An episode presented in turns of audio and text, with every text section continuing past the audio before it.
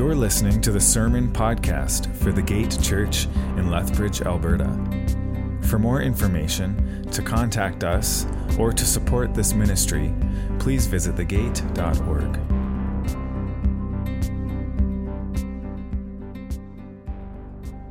Hello and good morning. My name is Blair. I'm one of the pastors here at the Gate Church. And I wanted to agree with what Pastor Greg started off this morning by saying that um, the past week has been particularly challenging. I mean, let's be honest, the past few months have been particularly challenging. Uh, but the past week or so in specific, as we've been reminded of race-based violence that brothers and sisters in the U S A, in Canada, and around the world are experiencing. Um, a very real oppression that people face based on the color of their skin. I've been grieved by the death of George Floyd, and yet aware of the fact that that incident is only one part of the very big, ugly, ancient picture of racism. As Will Smith posted on his Instagram, uh, racism is not getting worse, it's getting filmed. And I believe this to be true. And so to these things we lament and we seek God. Leading towards this morning, I was preparing, praying, and, and really just asking the Lord what I could possibly say to speak to each of our particular moments where we find ourselves today. And thankfully, as a friend reminded me, this message really is not intended to come from me to you, but it's meant to be from our Heavenly Father to the church. So I'm grateful for God's word. I'm grateful for Connor for starting us off this morning and reading our passage from Ephesians chapter six. And in spite of, or possibly because of, the state of protest and unrest and the call for justice in the media, I'm thankful for what God has prepared for this time together this morning, as brief as it will be. This message is not a specific or a thorough address to the problems that we see in the news. However, I am trusting God that He will speak to us the truth that will humble us towards a fuller revelation of His kingdom on earth, starting in our own hearts. So I want to invite you to open your heart along with me to the work of God's Holy Spirit. So we have been working through the list of the Apostle Paul's armor of God for a few weeks now. The armor is a set of characteristics that are found in the person of Jesus, which we who follow the way of Jesus are supposed to be symbolically clothed by. And the reason we need this armor, Paul teaches, is because there is a battle. It's not a battle between us and other people, but it's against the spiritual evil which manifests itself in all that is wrong in God's good creation. So the battle against spiritual forces and the armor we take up is just, I feel, a very timely reminder for what we see, uh, the weight of injustices all around us. And so I thank God for His word again and for our ability to find His will for us in these trying times. Now, so far, what we've learned about is the belt of truth, which holds everything all together, and the breastplate of righteousness that protects our vulnerabilities. And this morning, I'm blessed to move forward and dwell on Ephesians six, verse fifteen, which says that Christians have shoes for our feet, which are the readiness of the gospel of peace. as springtime is turning to summer and the weather is getting nicer outside, I find myself occasionally um, heading outside into the yard or maybe into the garage uh, without any shoes on. And I do this often. I don't know why. It, it, I think it's a habit of laziness. Maybe I'm going out the back door and I left my shoes at the front door, whatever it is. But almost every time I leave the house in socks or bare feet, I end up regretting not putting on my shoes before I go outside. I step on some tiny thing that is disproportionately painful, or I get back to the house and my feet are all dusty and dirty and I have to wipe them off before I walk back inside, or whatever it is. Things rarely go well when I leave the house without my shoes. Now, the value of a good pair of shoes is something that we can all agree on. Our feet are soft. Shoes are important. They're especially important if we have to go places, or if we're going to do anything, if we have to work hard or, or, or be on our feet or get things done. Shoes are incredibly important to the degree that we probably take them for granted. In today's verse, we hear Paul use shoes or boots or sandals, depending on which translation you're reading from, as a symbol.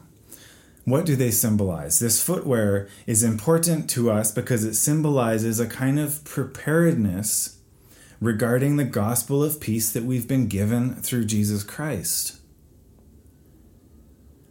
Paul knows that the battle which we face is a journey. It's a long fight, and for it we must be able to move forward with endurance.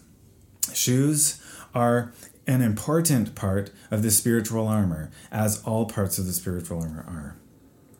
So as we speak of shoes and the readiness of the gospel of peace, you may be reminded of a prophecy of salvation from the Old Testament book of Isaiah.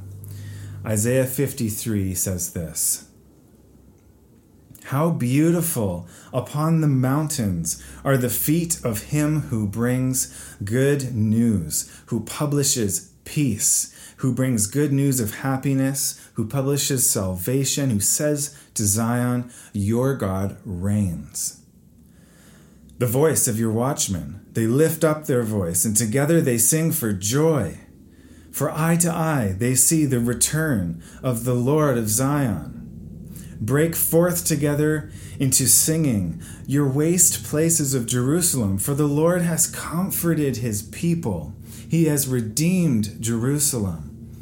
The Lord has bared his holy arm before the eyes of all the nations, and all the ends of the earth shall see the salvation of our God."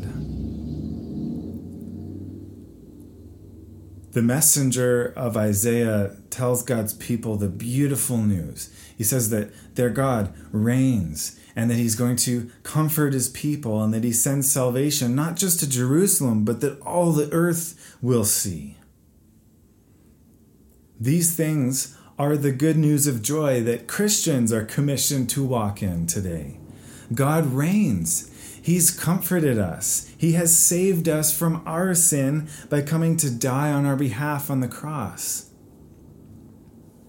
Now, we call this, the good news, a gospel of peace, because where we were oppressed by sin, a holy God welcomed us as his sons and daughters, no longer estranged or outcast, but at home, at peace in his presence.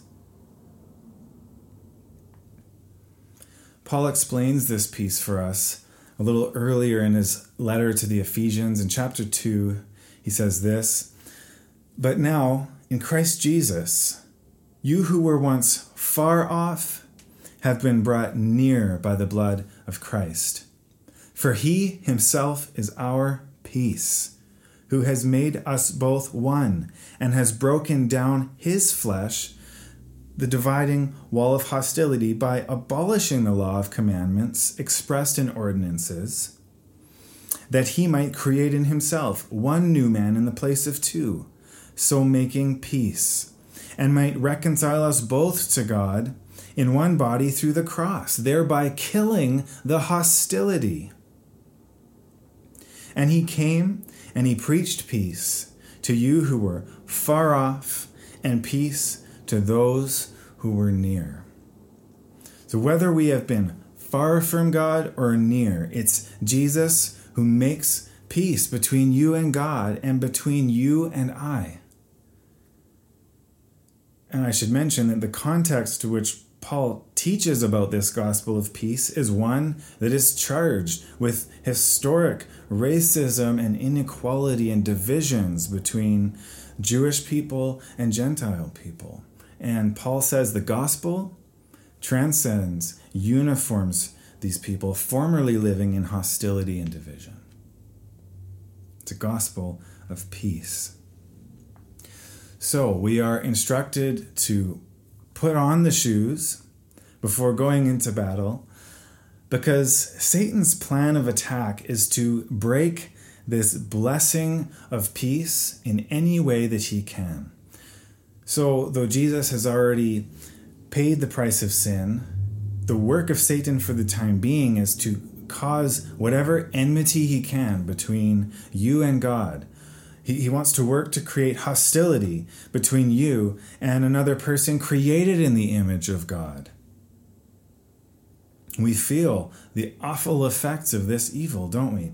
So we have to recognize that it is a battle that we're in, not against flesh and blood, but against a spiritual enemy. The scripture tells us this, that the presence of evil in the world is Satan's work, and so we fight against it with the gospel of peace.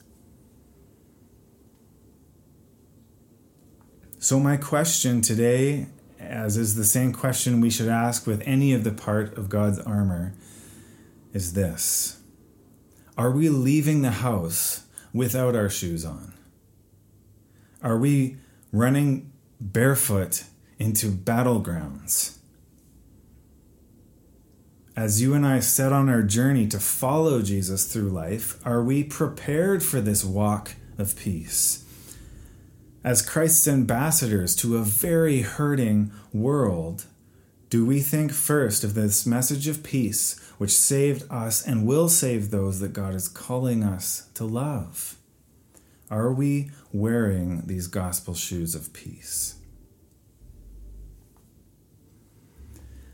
Now, the shoes of the gospel are metaphorical or symbolic, as is the whole armor. But the use of our putting them on is not metaphorical. God's armor is an important and practical defense against Satan's plans for evil in creation. So we have to use God's armor, and then we will, as Paul says, stand firm against the evil day. On the other hand, without good shoes on our feet, we're going to avoid any kind of uncomfortable situation to protect ourselves. In bare feet, we're going to run away from the battle in fear instead of standing firm for justice. Now, as we talk about our topic this morning, we're aware of a paradox where in the same breath, Paul is talking about battle as he is of peace. To this, I would say that we, like Jesus, are called to engage in the spiritual battle for the sake of peace. We fight for peace. You see, Jesus' ministry centered around justice and mercy for people who were oppressed by all kinds of evil. Jesus was the perfect image of the commandment from Micah six eight, which says, "Mankind, God has told each of you what is good and what it is that he requires of you, to act justly, to love faithfulness, and to walk humbly with your God." Our Savior Jesus embodies these commands perfectly. So in order for you and I to bring his peace, we must be willing to follow his lead, to fight back the evil that oppresses people, not run away from it. Ian Duguid says that our task is simply to proclaim the good news of God's peace, to broken and oppressed souls wherever and whenever we encounter them. The evil of racism is front and center in the news, as we've been saying, and hopefully front and center in our minds and in our hearts. I believe that Christians are being given an opportunity now to follow Jesus by seeking real ways to fight back against this evil that is poisoning our cities. Racism is a real problem that we must stop turning a blind eye or a blind heart towards, or pretending doesn't exist, or that somehow we are above. More than that, the fight against racism is a concrete and necessary version of what we've been called to by dressing in the shoes of the readiness of the gospel of peace. We need the shoes of the gospel of peace if we're going to be messengers of peace in Jesus' name. In the wake of recent events, I have been humbled to listen and to begin learning some of the ways that I must repent and turn to God in order to have a greater peace and love which He intends to grow in me. I can't begin to speak to the depths of the issue of inequality and racism and things like that. Uh, I would, though, be happy to pass on a few resources that have helped me see God's Spirit around the topics of things like race and privilege and so on. So please uh, let me know if you're interested, and I would love to send out some links for you to listen to and to read along with. But my prayer is that Christians, especially white Christians, are being humbled now to listen to the voices that are not the same as your own, and to let the Holy Spirit do the good and difficult work of renovating our hearts and minds towards righteousness. This is where it has to start anyways, isn't it? This is where the battle begins. First, we must deal with the sin that is stopping us from loving our own neighbor as ourself. Hebrews twelve refers to this as such. It says, "Therefore, since we also have such a large cloud of witnesses surrounding us, let us lay aside every hindrance and the sin that so easily ensnares us. Let us run with endurance the race that lies before us, keeping our eyes on Jesus, the pioneer and perfecter of our faith." So as we're reminded to put the shoes of peace on our feet, let us first be reminded of the gospel truth that I am a sinner saved by grace. I'm easily ensnared by sin. And because of this, I have to set my eyes on Jesus. I have to let His Spirit change me from within in order to bring peace to those around me. And by receiving the essential gospel truth, then we will be quick and able to minister the same peace that we've known from God to the people around us. As we've said, the gospel makes peace between us and God and enables us to have peace between ourselves and one another. And while the enemy seems so successful in turning people against each other, the good news of peace shows us that God's love has overcome these barriers, these deep-seated sins, and God has freed us towards a true, self-giving love like that of our Savior, Jesus Christ. Let's pray. Father God, this morning I sense a mixture of emotions and things, and there's much to sort out. Lord, we know, first of all, that your will is for us to have peace with you and peace with one another, that we would love our neighbor as ourselves. So I thank you for giving us the shoes that prepare us to bring peace in your name.